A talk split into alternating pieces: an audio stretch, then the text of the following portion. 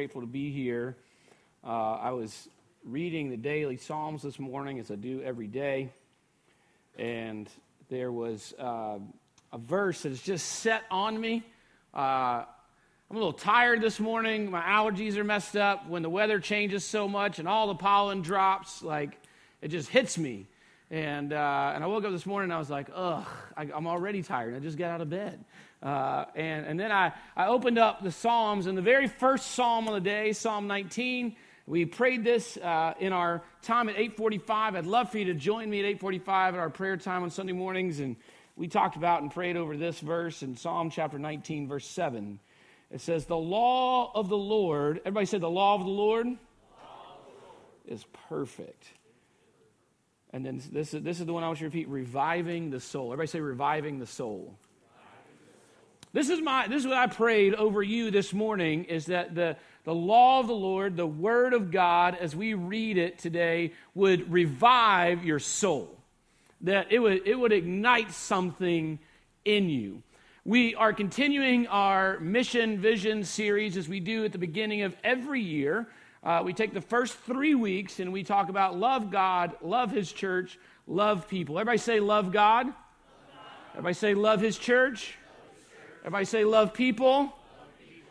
Now, that's the mission. That's the mission of our church. That's how we live out the vision of our church. And so, the vision of our church, we're going to put it up on the screen Redemption Church, we exist to redeem the church and the community with the gospel by making disciples. So I want you to together, we're all going to in unison say this together on three. One, two, three. We exist to redeem the church and the community with the gospel by making disciples. That's it.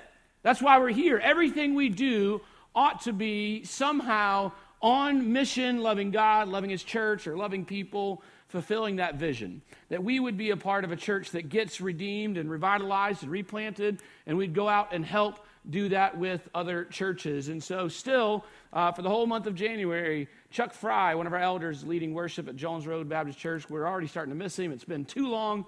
I told him he's got to come back soon, uh, but he's got one more week as he serves out there. And we have officially, unofficially entered into an unofficial uh, just walking alongside uh, Park Lane Baptist Church as they're without a pastor, and we're helping fill their pulpit for a season until they find an interim and just helping them think through the future uh, of what might be for them as we pray for them. And, uh, and so we're helping them wherever we can. And First Baptist Jax Beach, we're helping and we're sending out, filling out the pulpit there as well. Uh, Heart Haven Baptist Church, we might be coming alongside and helping them as well. And, and understand that part of that is what, what we said is we're not going to wait till we're big enough and strong enough. We're going to be that scrappy little church on the corner that's just going to push back the darkness and, and fight for the glory of God however we can. Amen? So today we get to love people. We did love God, love His church, love people when we spell this out in further detail by saying, Love people with truth and mercy and action and sacrifice. Uh, we intentionally listed that with a lot of ands because we want you to realize that loving people is more than just being nice. And sometimes, honestly, love is not necessarily nice. Right? When we love people with truth, we should always, always, hear me clearly, always speak truth with gentleness. You are not an Old Testament prophet. You, you don't get to speak like an Old Testament prophet, but you, you should speak truth. And, and, and here, here's, here's how you know that if you've spoken truth in love. Does that person know that you love them before you ever open your mouth? Before you ever open your mouth. See, it's one thing to come alongside somebody and just call them out when you see that they're doing something. But ideally, that's happening because you've already developed a relationship with them. If some of you have been on the other end of that conversation with me, if, if I love you and you already know that I love you, and sometimes I've felt the need, I've looked you in the eyes and I've spoke some hard truth to you. I don't enjoy doing that, but I love you and I want to see you grow and move out of those things. So we say love and truth. Uh, it's, it's, it's not being a doormat, but it's also in mercy. There should always be mercy. We should always understand that we stand level ground at the foot of the cross. You, you require no more or less grace than I do. You require no more or less of the blood of Jesus Christ to wash your sins than I do. And so we should always have mercy. But listen, these aren't just uh, words and, and, and, and, statements and voices. There, there needs to be some hands and feet to this, some, some action. Love, love is an action verb, love has action to it. And that action ought to cost you something. Real love costs you. Real love will cut you, it hurts you as you sacrifice for the sake of others. Action and sacrifice. Today, we intentionally set up Love God, Love His Church, Love People for several reasons at the beginning of every year. One of those many reasons is uh, in evangelical world uh, of churches in America, this Sunday, the third Sunday of January, is what's called Sanctity of Human Life Sunday. Uh, when, when we take an opportunity uh, to remember that we were all created in the image of God, Imago Dei. Everybody say Imago Dei. You got to speak Latin. That just means that you were created in the image of God. You're created in his likeness. And so the reason that's important, everyone created in the image of God is already owed a debt by you of love and dignity. I'm going to argue that out of the text today. We'll see that out of the Word of God, everyone created in the image of God is owed by you love. You have a debt of love towards everyone that you encounter, everybody that you do life with, everybody that you come across in your paths. You owe them a debt of love. Martin Luther King Jr., one of the reasons that Sanctity of Human Life Sunday is uh, Martin Luther King Jr.'s birthday, uh, is, is celebrated tomorrow, uh, the third Monday of the month. Our, he said, our responsibility as Christians, when it comes to the, the great commandment to love your neighbor as yourself, our responsibility as Christians is to discover the meaning of this command and seek passionately to live it out in our daily lives. Very simply put. This is it. This is so we've talked about when we've talked about this idea of love God, love His church, love people. Where does that come from? Well, it comes from our te- our main our central text today in Matthew chapter 22, verses 36 through 40. If you have your Bible, go ahead and turn there. If you don't have a Bible, there should be one in a pew somewhere around you that says the story on the front. If you don't own a Bible, you can take that with you as our gift to you. What we'd recommend when you get home, take the first about eight pages that are printed in color Take that home, read it. It's a summary of what we believe the whole Bible is about, and you could uh, get an understanding of where we stand on that. In this text, we have an interesting interaction we've referenced every week so far this year, where Jesus encounters some, some legal teachers, some religious leaders. He'd already had some interactions in Matthew 22 with them, and, and actually leading up to this passage, it says, and seeing that he had silenced some of them, uh, so many had come to Jesus trying to stump him, trying to get him a question that he couldn't answer. And seeing that he had been silenced, we end up seeing this interaction.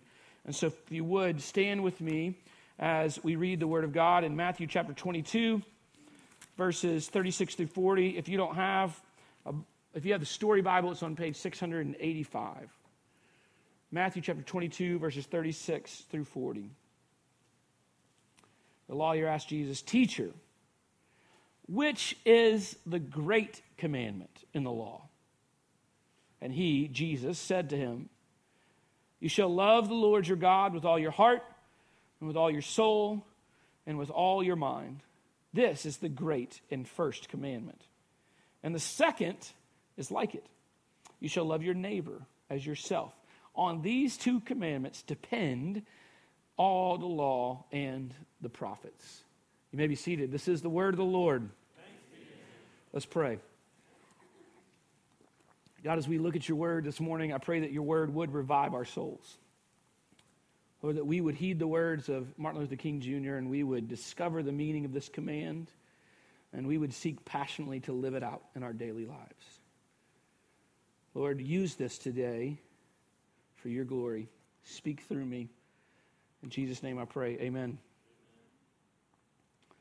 In this passage, we see quite the interaction, quite the distilling of uh, so much law in the Old Testament. And it's so fascinating what Jesus says at the end there. I've always pointed out, it's always blown my mind. And he's, after he lists the two commands, he says, And on these two commandments depend, or your translation may say hinge or hang, all the law and the prophets. Everything, everything in the Old Testament hangs on these ideas. This is, it's, it's the love of God lived out in us. That's the whole thing. That's what God has for us. Ira Gillett was a missionary to East Africa. And he had, a while back, he had returned home to report on his activities overseas. And he related a very interesting phenomenon that he was noticing. Gillett noticed how groups uh, there would walk past government hospitals and travel many extra miles to receive medical treatment at their missionary compound. He finally asked a particular group that had walked a pretty good distance uh, and they had passed some treatments that they could have had at other places available at the government clinics. And their reply to him, he asked him, why. Why, why do you travel this distance? And their reply was, the medicines may be the, the same, but the hands are different. The medicines might be the same, but the hands are different. We have an opportunity to be the hands and feet of Jesus Christ. This is the second commandment that Jesus gives us is we have the opportunity to be his ambassadors, his ministers of reconciliation. His his effort in this world is done through the local church, and the work of the local church is done through us as individuals, not through just the pulpit, but through us. As we leave here, we get to live out what Jesus has called us to this idea of love. But when we talk love, look, don't, don't distill it down to um, a bunch of hippies with flowers and peace signs and just be nice, just love, man, love. Not that some bad, I mean, there's some good music came out of all that, but, but listen, this, this is not just about being lovey dovey or just being doormats. Love, love is gritty. Love is hard. Love is painful sometimes. Uh, love, love grows you. It doesn't just acquiesce to what you want. Uh, love is a catalyst. Love is the message. In 1 John chapter 3, verse 11, it says, For this is the message that you have heard from the beginning. From the beginning, that we should love one another. It goes on in 1 John to say, it takes us all the way back to Cain and Abel and, and, and say, like, hey, don't be like those guys. Love has been the message from the very beginning. Love has been the aim. In 1 Timothy chapter 1, it, Paul is instructing this young pastor, Timothy, and he's telling him, much like our passage in 1 Thessalonians talked about last week, don't get caught up in things you don't fully understand. Don't get caught up in debates and create disunity because you want to debate over things. And then he tells him, he summarizes all of his arguments in 1 1 through 4 with verse 5. He says, The aim, the aim, the goal of our charge is love. Everybody say love. The aim, the aim of our charge is love. And not just love, but love that issues from a pure heart and a good conscience and sincere faith. Listen, this is, Paul's telling Timothy, this young pastor, this is the mark of what it looks like to live this out. That you would have a pure heart and a good conscience, sincere faith. See, it's hard. It's hard to be loving to others when we're constantly consumed with junk. And, let me explain what I mean junk. Like, like junk food. You ever, you ever like just eating like a whole bunch of junk food for long, too long of a period? And then like and you just you can feel it right? Like you can you can just feel like this like it's just weird. Like you just you know you like way more but you feel the weight right? And you're like i don't know just like and you feel junky and like you walk out like it just sweats weird like it has an odd smell to it right? And it's this whole like you've consumed in the same way like mentally and spiritually we consume junk. And and, and sometimes that junk is our own voices about ourselves I, it's one reason I love singing the song we sang, you, I am who you say I am. Right? My, my identity, my worth, my value, uh, praise God, is, is not intrinsic in like who I actually am, but in who the Lord says I am. Amen? Right? Because I, I can look at myself and I can get real, uh, I can start to evaluate and I can get real depressed. Because uh, I'm very aware of a lot of my shortcomings. I'm very aware of areas where I still need growth, and I'm very aware of those. And it's easy for me, if I want, to start focusing on that, I can get real down. That's junk. But when I, when I cry out and I sing out, but I am who you say I am, let me just let that sit on you for a second. I am who you say I am. Who does he say that I am? He says, because I'm a child of God, because I've been washed by the blood of Jesus, because I've been adopted into his family, he calls me son. He calls me beloved, forgiven, not forsaken. That's a big deal. I, I, I think a big part of living out love like this is understanding our real identity in Christ, understanding who we really are. The aim of our charge is love, the issues from a pure heart and a good conscience, a, a sincere faith. Will you get a good conscience, a pure heart, and a sincere faith by diving into the Word, by resting in the identity that Christ gives you? Love is the message, love is the aim. But listen, for my legalist out there, love is also the law. Right? Maybe you hear all this and you think, man, I don't want hugs and smiles. The law, man, we got things we got to obey. Well, guess what? Love is also the law. Romans chapter 13, verses 8 through 10 says, Owe no one anything except love. Owe no one anything except to love each other. Remember earlier I told you that you have a, because people are created in the image of God, you have a debt to love. This is where I get that from. This idea of, oh, no one did anything except to love each other. For the one who loves another has fulfilled the law. Everybody say the law. Love is the message from the very beginning. Love is the aim, it's the charge of the church, but love is also the law. It's, I mean, it's you, we fulfill the very law of God by loving each other. You ever paid attention to the interactions that Jesus Christ has with the religious leaders of his day who followed what they assumed to be the letter of the law, like to the T, right? They dotted every I, they crossed every T, they did everything exactly the way it said to be done, but yet he still called them whitewashed tombs. He still said, but you're dead and empty inside. Why? Because they missed it. Because when they come to him and they say, What is the greatest commandment in Matthew 22? His response is so fascinating. He takes them back. Remember, I told you Deuteronomy chapter 6, the Shema. Everybody say Shema. It, mean, it means hear and obey. Hear with the implication of obedience. Shema. Hear, O Israel, our God is one. That's, that's where that idea comes from. In Deuteronomy chapter 6, it says that. Love the Lord your God. Now, it goes on to tell you how you are to implement that in your home, Deuteronomy chapter 6, and it gives you a lot of details of how to do that. But we can miss the love part. And then he basically says, Love him with everything you got. Every part of you. Love God with all of that. Oh, no one anything except to love each other, for the one who loves another has fulfilled the law. And just in case you wanted to debate that, Paul goes a little further. For the commandments, and he lists some you shall not commit adultery, you shall not murder, you shall not steal, you shall not covet. And then if you go, okay, well, he didn't list them all. Okay, well, he says, and any other commandment. In other words, I'm not going to sit here and recite all the commandments to you.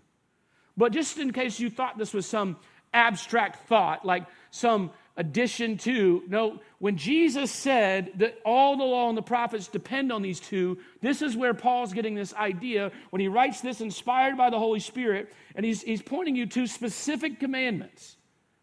And he's going, and then any other one. But just so you know that it relates specifically to every commandment, they're all summed up in this word You shall love your neighbor as yourself. This is it. This is what you do. This is what it means to be a follower of Christ, is to be one who loves God with everything in you. And then that flows out of you and you love others. This fulfills the law. Love does no wrong to a neighbor. Therefore, love is the fulfilling of the law. So, love is the message from the very beginning. Love is the aim and the charge of the church. And love is the law. He even talks about that in the book of Galatians and other places that love is the law, fulfillment of the law. where does all this come from? It comes from God. Why is that important? Why is it important God is love? You've maybe you've heard that. 1 John 4 7. Beloved, let us love one another. Why? For love is from God. And whoever loves has been born of God and knows God.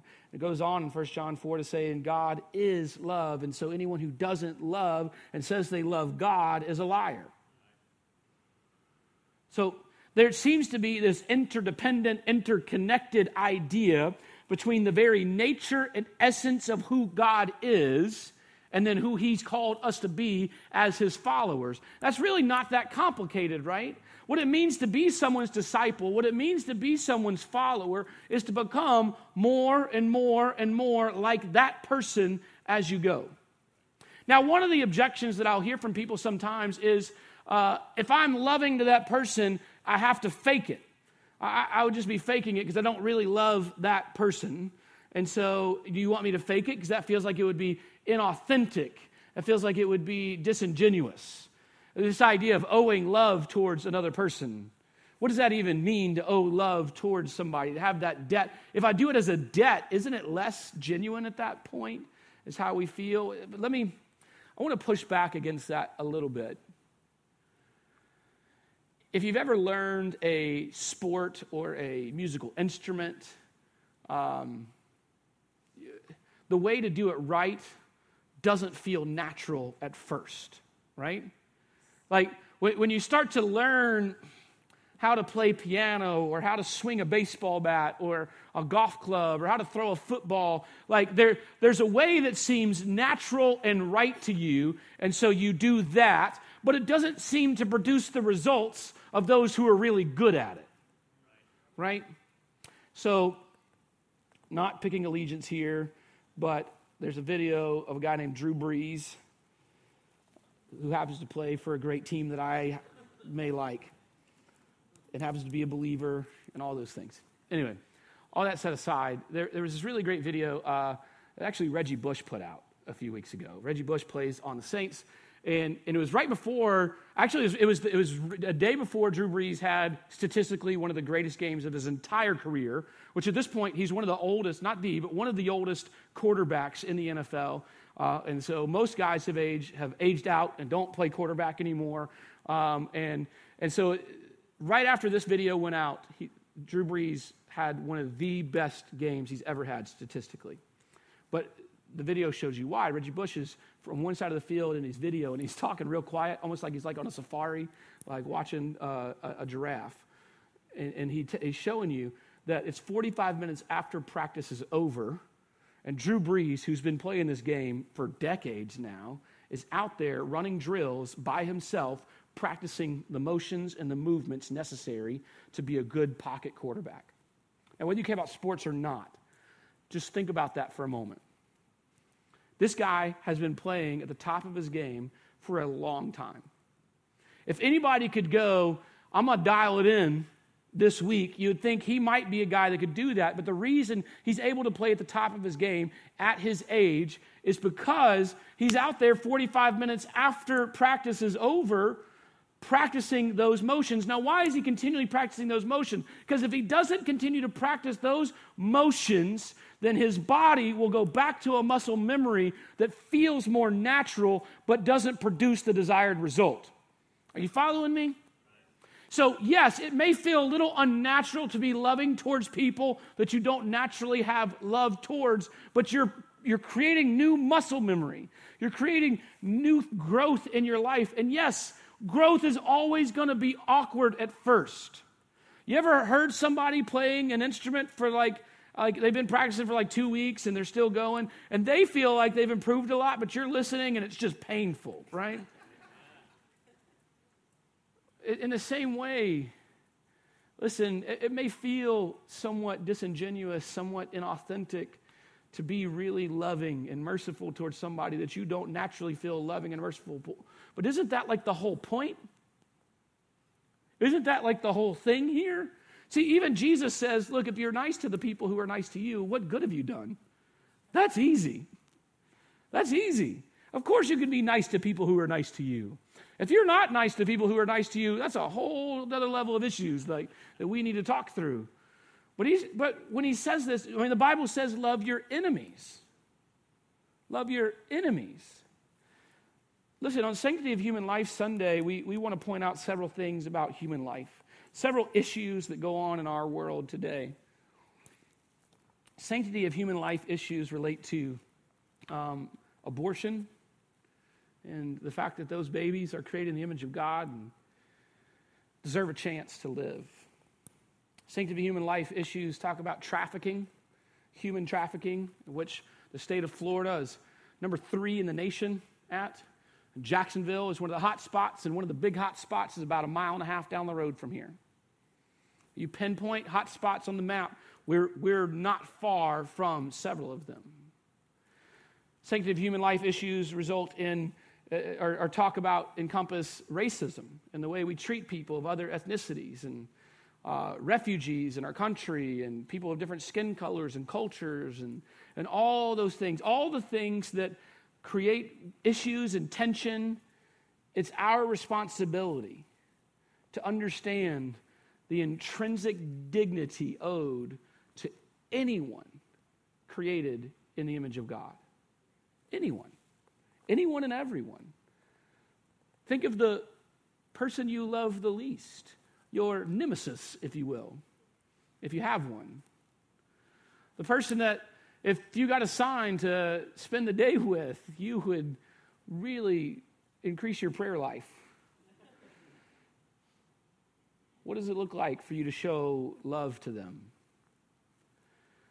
Here's the other flip side of that. I think loving our enemies is an easy application point to ponder and discuss, a hard one to live out. But I think one that's hard to ponder and discuss because we think we live it out is those who are most comfortable with our spouses, our children, our family, our friends. Those we love the most are usually the people we hurt the, the hardest, isn't it? Because we figure, like, we'll get through it, right? You'll put up with me because we're married. You kind of have to. Or you're my kids. If you run away, it's illegal. Right? Like, and so we, we get away with things and we treat people that we love dearly sometimes the worst. And those are the people we need to show great love to. Think about that this week. Each day, who can I who can I be the hands of and feet of Jesus to? I mean, in the quick answer, obviously, right? This, isn't this the question that one of the religious leaders asked uh, Jesus, right? Okay, so I hear you. Love the Lord your God with all your heart, soul, mind, and strength. Love your neighbor. And then he, he thinks he's got a great question, and he goes, So who's my neighbor? And I, I, assume it's one of those moments where like everybody else is like, yeah, whoo, you hear like a little rumble. Oh, yeah, we got him, we got him. Who's your neighbor? And Jesus, I mean, like Jesus does, right? Just answers with this phenomenal story that we call the story of the Good Samaritan. But I think we miss like the weight of that story. I think we miss the political and racial tension of that story uh, because we're disconnected from it some. I think, I think we miss like really what's going on here. That he tells a story where the Samaritan's the hero would be like telling someone in the Ku Klux Klan a story where, that, where an African American's the hero. It'd be like telling that story to that guy, like and, and, and, and making the hero somebody he intrinsically hates because of their cultural identity. It would have shaken their world, even to the point, and, and maybe you can maybe you can disagree with me. Maybe I'm reading too much into it. That even after Jesus finishes that story, and Jesus then puts it on them, and he goes, "Which one was the good neighbor?" And he wants them to say it out loud. And I love that they. Maybe I'm misreading this, but they can't say the Samaritan. They can't say it out loud. So he goes, "The one who you know is gracious and merciful." I don't maybe I'm misreading that, but in my mind, I feel like maybe he's having a hard time saying the Samaritan out loud. But not only does he make the Samaritan the hero, he makes the Levite and the priest bad guys in the story. They, they, can't, they can't stop their own plans. See, love interrupts. They can't stop their own plans because they're walking and they see this guy, but they're on their way to something. And to stop and help this guy would really disturb their plans. It would mess them up. It would religiously make them unclean at that point, and they couldn't continue to practice. So when we say God is love and we get to live this out, this is, listen, this is not an optional part of following Jesus. Like, this is following Jesus. This is the outflow. This is what it looks like. This is the win. This is the, the thing in the column that we decide whether we're following Jesus or not, is, is just demonstrated by our love. Even Jesus says that. Jesus says, They'll know that you are my disciples by how you love each other. Right? Not by your WWJD bracelet or your fish on the back of your car or whether you reposted that awkward picture of a white Jesus on Facebook. That's not how people know, but by how you love each other. That's how people know. Because God showed it to us in Romans 5 8. But God shows his love for us. What does love look like? Well, God shows his love for us in that while we were still sinners, not when we got cleaned up, while we were still sinners, Christ died for us. That will likely be the most quoted verse you ever hear from me. Because for me, it just hits me every time I read it. I think about what that love is that, that I was rebelling against God, a sinner. I deserve his wrath and his judgment. And while I was still a sinner, while I was still rebelling against God, he died for me and He saved me. Not because I did anything to deserve it, but in spite of me. Not, listen, that's not anything to do with my worth, but His. His love. It's a demonstration of how great His love is. And so we get to this question Teacher, Matthew 22, which is the great commandment in the law. Now, there were a lot of different camps, there were a lot of different groups of people that, that would hold up different areas of the Old Testament law. And so they're trying to pin him to a group. They're trying to, they're trying to pigeonhole him in, back him into a corner. And Jesus so brilliantly answers, You shall love the Lord your God with all your heart and your soul and with all your mind. He adds that part. To the Shema. And he takes them back to Deuteronomy 6. And he says, This is the great and first commandment. Listen, God is love, and this is where it starts.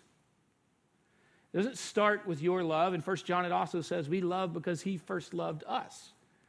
The origin and the source and the power of love is God. So, what happens? How does that get from us to other people? Vertical love, our love received from God and given back to God, leads to horizontal love to those around us. And the second is like it. Quoting Leviticus 19 You shall love your neighbor as yourself. And on these two commandments depend all the law and the prophets. Now, much like learning a new instrument or learning uh, some activity in a sport, how it takes practice, you have to change your muscle memory. Uh, another thing that's hard, if you've ever tried to do it, is learning a new language. Right? You Anybody try to learn a new language ever before? Right? That's, that's not easy to do. Uh, you start out with kind of replacing words from your language for that language. But I mean, I think everybody knows the best way to learn a language, right, is to be immersed into it. When, when, when we, as a Southern Baptists, send missionaries overseas, uh, their first like year, their main goal is just learning language. And, and, and literally, they're going to class, and then they're like out in, out in the market, and they're out in the world just learning the language. Now, why is it so important that why would we invest a whole year of a missionary's life when people are dying and go to hell? Like people dying isn't going to get paused while they're learning a language. We don't get to just press pause and go, hey, Everybody stop dying for a minute. I'll get the gospel to you in a year once I learn your language. It's so important that they learn the language and can speak it naturally so they can communicate with love and effectively and be a part of where they are. And so it won't be so unnatural. Because if you ever like, have you ever been learning a language and you thought you were further than you were, and then you tried to have a conversation in that language and realized just how much you didn't know? Right? It's like you get past como esta and you're like, I don't really know. Uh, me llamo, Jimbo, hola, Dios te bendiga. God bless you.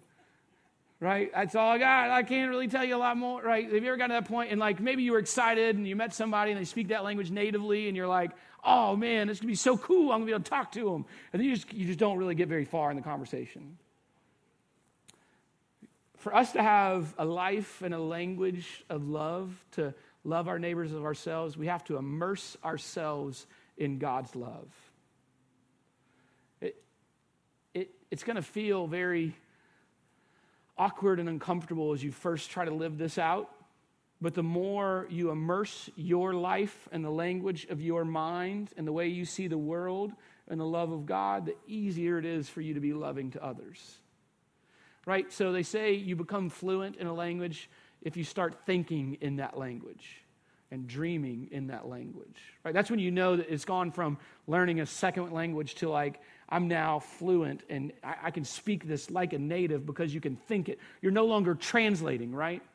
Like, I've not got to experience that, but that's what I hear. That you, you learn a language to the point that you're no longer computing and translating in your mind you're just you're thinking and speaking in that language see part of this is what sanctification looks like is, is to chisel out our own language and our own self focused way of seeing and operating in the world. And we get to where we're so immersed in the love of God that it's not hard for us to love someone else. We don't even have to prompt ourselves in our mind and think, be loving, be kind, be encouraging, speak truth, have mercy, let your love have action, love with sacrifice. We don't have to remind ourselves of those things. It just becomes second nature. We become fluent in the language of love but we have to be immersed in it.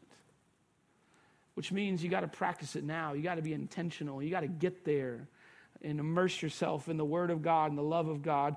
Let look.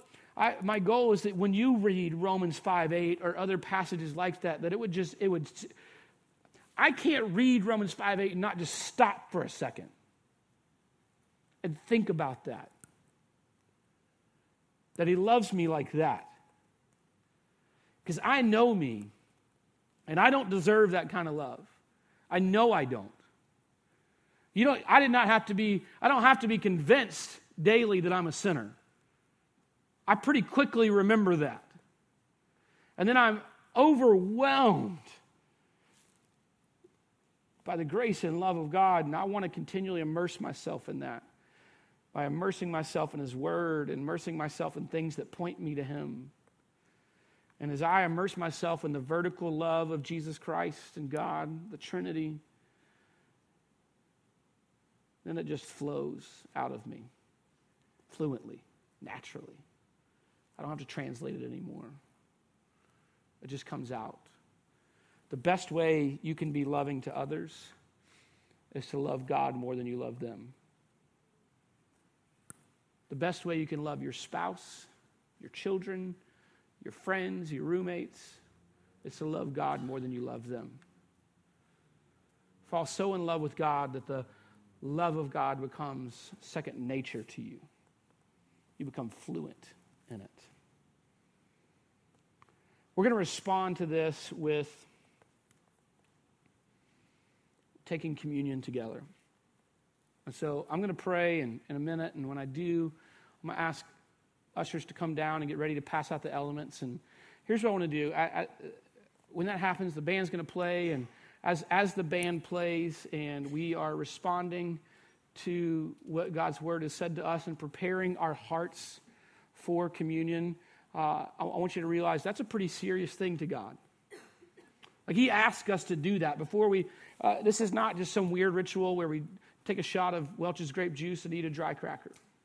This is This is remembering that Romans 5 8 love. This is immersing ourselves in it, unifying ourselves with it, declaring the death of Jesus Christ until he returns. But also, the Bible's clear that, listen, if you, if you have beef, if you have tension, if you have difficulty between you and somebody, you, you might want to deal with that in your heart, or even directly if they're in this room, before you take communion. And so, I'm going to be, whenever we do this, I'm going to stand at the front pew. And while they're passing out the elements, you can stand, you can sing, you can sit, you can, whatever you want to do. We're going to take some time as the elements are being passed out and a little bit after that to just kind of talk with God and ask Him to reveal to us where we need to confess sin, we need to repent, we need to get rid of the junk, immerse ourselves in His love Maybe that person that you have tension with is yourself. Maybe you've spoken so negatively to yourself, about yourself, that you, you've defined yourself in some ways that the Lord would disagree with. And maybe you need to repent of that. Lay that on the table today. Before you take the elements, take anything that's not the love of God out of you and just lay it down for Him. Because His love is so incredible to live in, to just live in it, to let it be your identity, your fuel, your food, your, your breath, your everything. That's the purpose of life. That's why we're here, is to glorify God and enjoy Him forever. Let's pray.